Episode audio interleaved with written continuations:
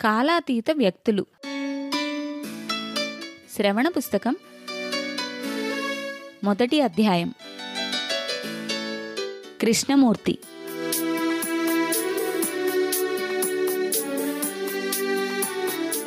గబగబా సగం మెట్లెక్కి ప్రకాశం అని గట్టిగా కేక వేశాడు కృష్ణమూర్తి. డాబా మీది వరండాలో నుండి మెట్ల మీదకి తొంగి చూస్తూ ప్రకాశం వస్తున్నానోయ్ ఒక్క నిమిషం. నువ్వే పైకి రారాదు పోని. అన్నాడు. ఆ చివరి మాట వినిపించుకోకుండానే కృష్ణమూర్తి మళ్ళీ కిందకి దిగిపోయి వీధి వరండాలో నిల్చున్నాడు కూనిరాగం తీస్తూ. ఇంతలో తన పక్క నుండి ఎవరో దూసుకుపోయినట్లయింది. తుళ్ళిపడి ఆ వ్యక్తికేసి తేరిపార చూశాడు. అతనికేదో అయినట్లయింది. ప్రకాశం కిందికి దిగివచ్చి కృష్ణమూర్తి భుజం మీద చెయ్యి వేసి ఇంక పద అన్నాడు. ఇద్దరూ సందుమలుపు తిరిగి మెయిన్ రోడ్డు వైపు నడిచారు. దారిలో ప్రకాశం ఏం కృష్ణమూర్తి? ఏమిటి విశేషాలు? అన్నట్టు ఆ మధ్య హైదరాబాద్ వెళ్ళావట కదూ? అన్నాడు.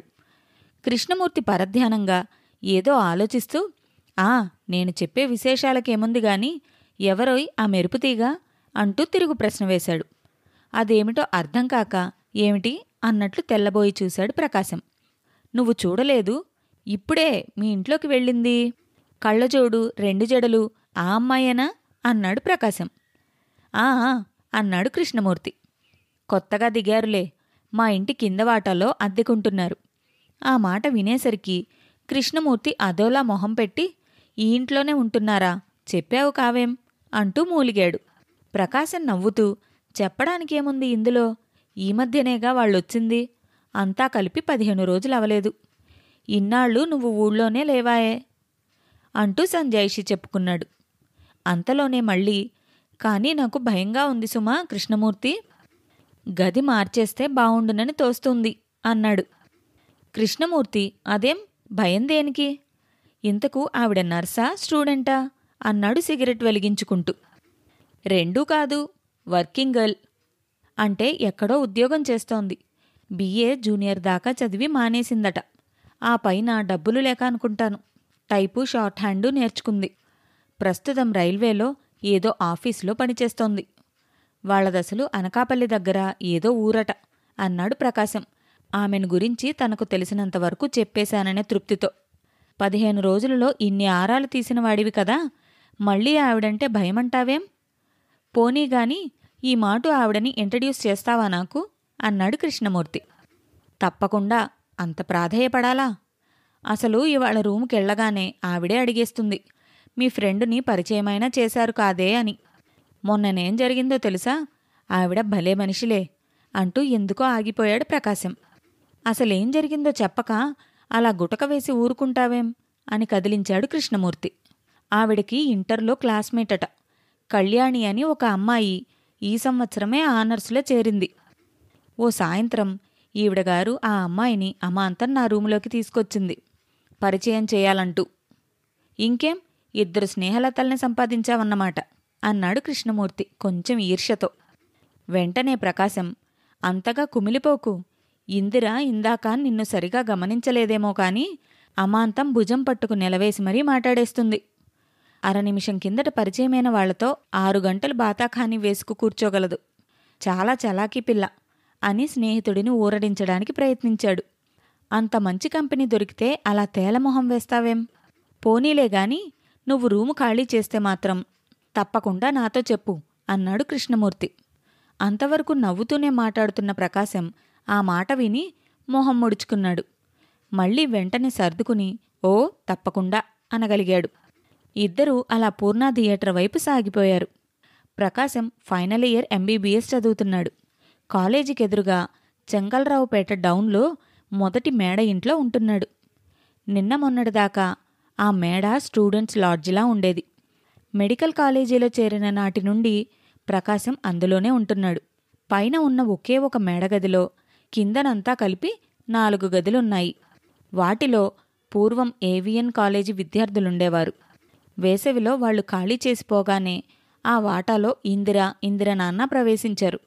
ఎత్తైన గుర్రపు అరుగులు చిన్న వీధి వసారా వసారాలో నుంచి లోపలికి నడవ దానిలో నుంచి మేడ మీదకి సన్నని మెలికలు తిరిగే సిమెంటు మెట్ల వరుస. ముప్పై ఏళ్ళ క్రితం అదే అందం అనుకునే పద్ధతిలో కట్టినదా ఇల్లు. ప్రకాశం తన రూముకు వెళ్ళాలన్నా బయటకు రావాలన్నా ఆ నడవలో నుండే నడవాలి. సంసారులున్న ఇంటిలో అటూ ఇటూ తిరగడం తన కోసం ఎవరో వస్తూ పోతుండడం వాళ్ళకి ఇబ్బందిగా ఉంటుందేమోననిపించేది ప్రకాశానికి కొత్తలో. పూర్వం ఎప్పుడు విద్యార్థులే ఉండేవారేమో అతనికి ఆ కష్టం ఉండేది కాదు. మొదట్లో మరొక రూము చూసుకుంటే బావుండుననుకున్నాడు. కాని ఐదు సంవత్సరాల నుండి అందులో ఉండడానికి అంతరాయం లేకుండా తన చదువు సాగడానికి ఏదో కారణం ఉండే ఉంటుందనిపించింది అతనికి. ఆ నమ్మకాన్ని కాదనుకోలేక అలాగే కాలం గడిపేస్తున్నాడు. ఆ ఇంట్లో దిగిన రెండో రోజునే ఇందిర హడావిడిగా ప్రకాశం రూంలోకి వచ్చి చూడండి మా నాన్నగారికి ఎందుకో గంట నుండి చాలా ఆయాసంగా ఉంది. ప్రయాణం బడలిక వల్లనో ఏమో. ఒక్కసారి చెయ్యి చూస్తారా? అంది. ప్రకాశం వెళ్ళి చూశాడు. మీ నాన్నగారికి బ్లడ్ ప్రెషర్ ఉందనుకుంటాను. ప్రస్తుతానికేం భయం లేదు. పూర్తి విశ్రాంతి తీసుకోమనండి. రాత్రికి భోజనం మానిపించి కొంచెం పాలివ్వండి. రేపుదయం హాస్పిటల్కు తీసుకువెళ్ళి చూపిస్తాను అన్నాడు. మర్నాడు ఉదయం ఇందిర ప్రకాశం రూములోకొచ్చి మీరిప్పుడు హాస్పిటల్కు వెళతారు కదూ? అభ్యంతరం లేకపోతే మా నాన్నగారిని కూడా తీసుకువెళతారా? అంది. మాటలో వచ్చారు. నేనే వచ్చి చెబుదామనుకుంటున్నాను. ఇంకో అరగంటలో బయలుదేరుతాను. సిద్ధంగా ఉండమనండి అన్నాడు ప్రకాశం. ఆ తరువాత కాసేపటికి అతడు కిందికి దిగి వచ్చేసరికి ఇందిర కూడా తయారై ఉంది ముగ్గురూ కలిసి హాస్పిటల్కు వెళ్ళారు ఆ సాయంత్రం ఇందిర మళ్ళీ ప్రకాశం రూములోకి వచ్చి ఏమండి ఉదయం నాన్నగారికి పరీక్ష చేసిన డాక్టరు ఏమన్నాడు? బ్లడ్ టెస్ట్ చేశారు కదా ఏమిటి సంగతి? అని అడిగింది. నేను చెప్పాను కదూ బ్లడ్ ప్రెషర్ ఉందని. అదే చాలా ఎక్కువ ప్రెషర్ ఉంది. కొన్నాళ్ళు విశ్రాంతి తీసుకోవాలి. అదీ కాక ఆయన అలవాట్లు కొంచెం తగ్గించుకోవాలి అనేసి ప్రకాశం కొంచెం బాధపడ్డట్టు మళ్ళీ క్షమించండి డాక్టర్ గారు అలా చెప్పారు అన్నాడు.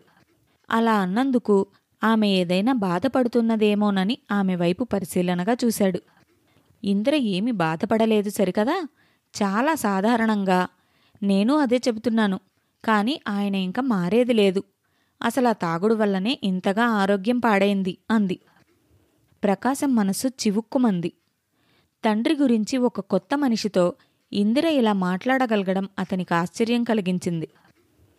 తండ్రి ఆరోగ్యం గురించిన ఏదో ప్రశ్న వేయడానికి వచ్చి క్రమక్రమంగా ఇందిర అలా ప్రకాశంతో మాటలాడుతూ కూర్చుండిపోయేది.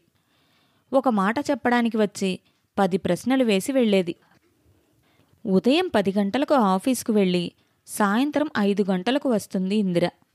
ప్రకాశం సాయంత్రం ఐదు అయ్యేసరికి కాలేజీ నుండి వస్తాడు. వెంటనే బట్టలు మార్చుకొని ఏ స్నేహితుడితోనో కలిసి బజారుకు పోయేవాడు లేదా చదువుకునేందుకు లైబ్రరీకి పోయేవాడు. తిరిగి ఇల్లు చేరుకునేసరికి ఎనిమిదో తొమ్మిదో అయ్యేది. రాగానే ఇందిర ఏదో ఒక సాకుతో కబుర్లు చెబుతూ కూర్చుంటుంది. ఒక్కొక్కసారి ప్రకాశానికి ఆవిడ రాకపోకలు చికాకు కలిగించేవి. చదువు వెనకపడుతుందని భయపడేవాడు. కానీ ఏమీ తోచనప్పుడు ఆమెతో కబుర్లు చెప్పడంలో ఏదో ఒక ఆనందం అనుభవించేవాడు. ప్రకాశానికి క్రమంగా ఆమెతో కాలక్షేపం ఒక తప్పనిసరి అలవాటుగా పరిణమించింది. రోజులో ఏదో ఒక సమయంలో ఆమె అతని గదికి వస్తుంది. ఏదో ఒక అక్కరలేని విషయమైనా సరే ప్రస్తావించి మాటలు పెంచుతుంది. రోజులకు రోజులు అలా గడిచాయి. కానీ ప్రకాశం మాత్రం అవసరం లేకుండా వాళ్ళ వాటాలోకి వెళ్ళలేదు. ఇందిరతో తనకు తానై మాట్లాడలేదు. ఒక్కొక్కప్పుడు ఇందిర మరీ విసిగెత్తిస్తుంది. తన చిన్నప్పటి నుండి జరిగిన గొడవలన్నీ అతడు అడగకుండానే ఏకరువు పెడుతుంది. ప్రకాశం లోపల మండిపడినా పైకి మాత్రం ఇంద్రనేమీ అనలేకపోయేవాడు. ఇందిరంటే అతనికెందుకో ఒక విధమైన భయం. ఆమెలో అతన్ని ఆకర్షించిన వాటికంటే భయపెట్టిన విషయాలే ఎక్కువ. ఆ రోజు సాయంత్రం ఆరు గంటలైంది. ప్రకాశం అప్పుడే వచ్చి క్యాంప్ కాట్ మీద కాళ్ళు జాపి పడుకొని పేపర్ చదువుకుంటున్నాడు. ఇందిర ఎప్పుడు వచ్చిందో అతను చూడనే లేదు. గాలి దుమారంలా వచ్చి ఏమండోయ్ మనకి ఇంకొక తోడు తీసుకువస్తున్నాను. ఆ రోజు మీకు పరిచయం చేశాను చూడండి కళ్యాణి అని. ఆ అమ్మాయిని కూడా ఇక్కడికి వచ్చేయమన్నాను. కింద నాలుగు గదులున్నాయి. నేను నాన్న ఇద్దరమేగా? ఏం చేసుకోవాలి? హాస్టల్లో ఉంటే బోలెడవుతుందిట ఆవిడికి. అందుకని ఇక్కడికి వచ్చేయమన్నాను. అంది కుక్క తిప్పుకోకుండా ఇందిర. ప్రకాశం అంతా విని తనకేమీ సంబంధం లేనట్లుగా సరే మంచిదే అనేసి నిర్లిప్తంగా ఊరుకున్నాడు.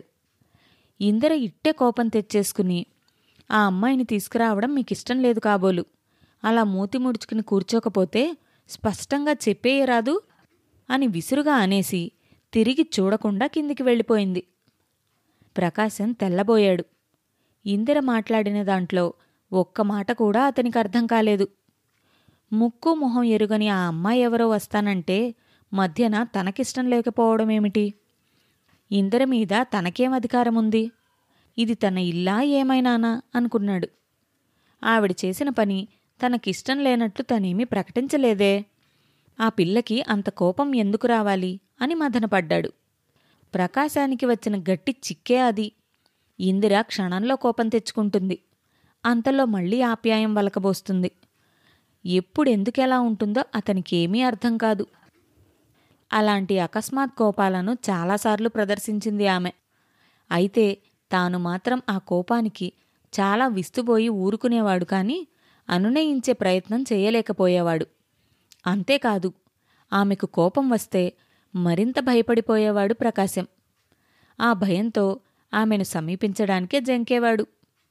మళ్ళీ ఇందిరే వచ్చి ఆ జంకు పోగొట్టేది. ఆ మధ్యలో కృష్ణమూర్తి రెండుసార్లు వచ్చాడు. కోరుకున్నట్లుగా అతనికి ఇందిరను పరిచయం చేశాడు ప్రకాశం. ఇంకా ఆ రోజంతా వాళ్ళిద్దరూ ప్రకాశం గదిలో కూర్చుని ఎడతెరిపి లేకుండా కబుర్లు చెప్పుకున్నారు. ఆ బాతాఖానీతో విసుగెత్తిన ప్రకాశం చదువు నెపంతో మెడిసిన్ పుస్తకం పట్టుకుని గది ముందు వరండాలో కూర్చున్నాడు.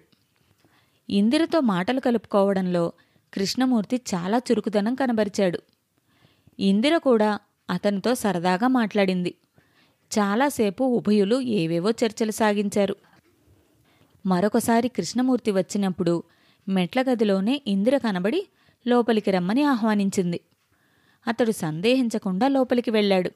ఇందిరతో చాలాసేపు కాలక్షేపం చేశాక గాని ప్రకాశం దగ్గరకు వెళ్ళనే లేదు.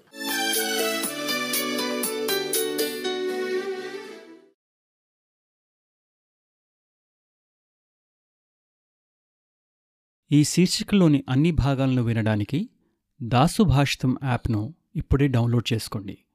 లింకు డిస్క్రిప్షన్లో ఉంది. ప్రపంచవ్యాప్తంగా తెలుగువారు ఇష్టపడే అతిపెద్ద తెలుగు శ్రవణ పుస్తకాల యాప్ దాసు భాషితం. ఎంతో ఉచిత కాంటెంట్తో పాటు సాహిత్యం సైన్స్ అద్వైతం ద్వారా వ్యక్తిగత వృత్తిపర ఆధ్యాత్మిక ఎదుగుదలకు సోపానం కావడం దాసు భాషితం ప్రత్యేకత. మరిన్ని మంచి శ్రవణ పుస్తకాల కోసం దాసు భాషితం యాప్ను గూగుల్ ప్లేస్టోర్ యాపిల్ యాప్ స్టోర్ల నుండి నేడే డౌన్లోడ్ చేసుకోండి.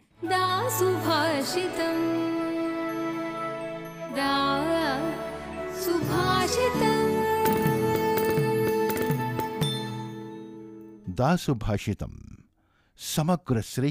सोपान W W W dot Dasubhashit dot com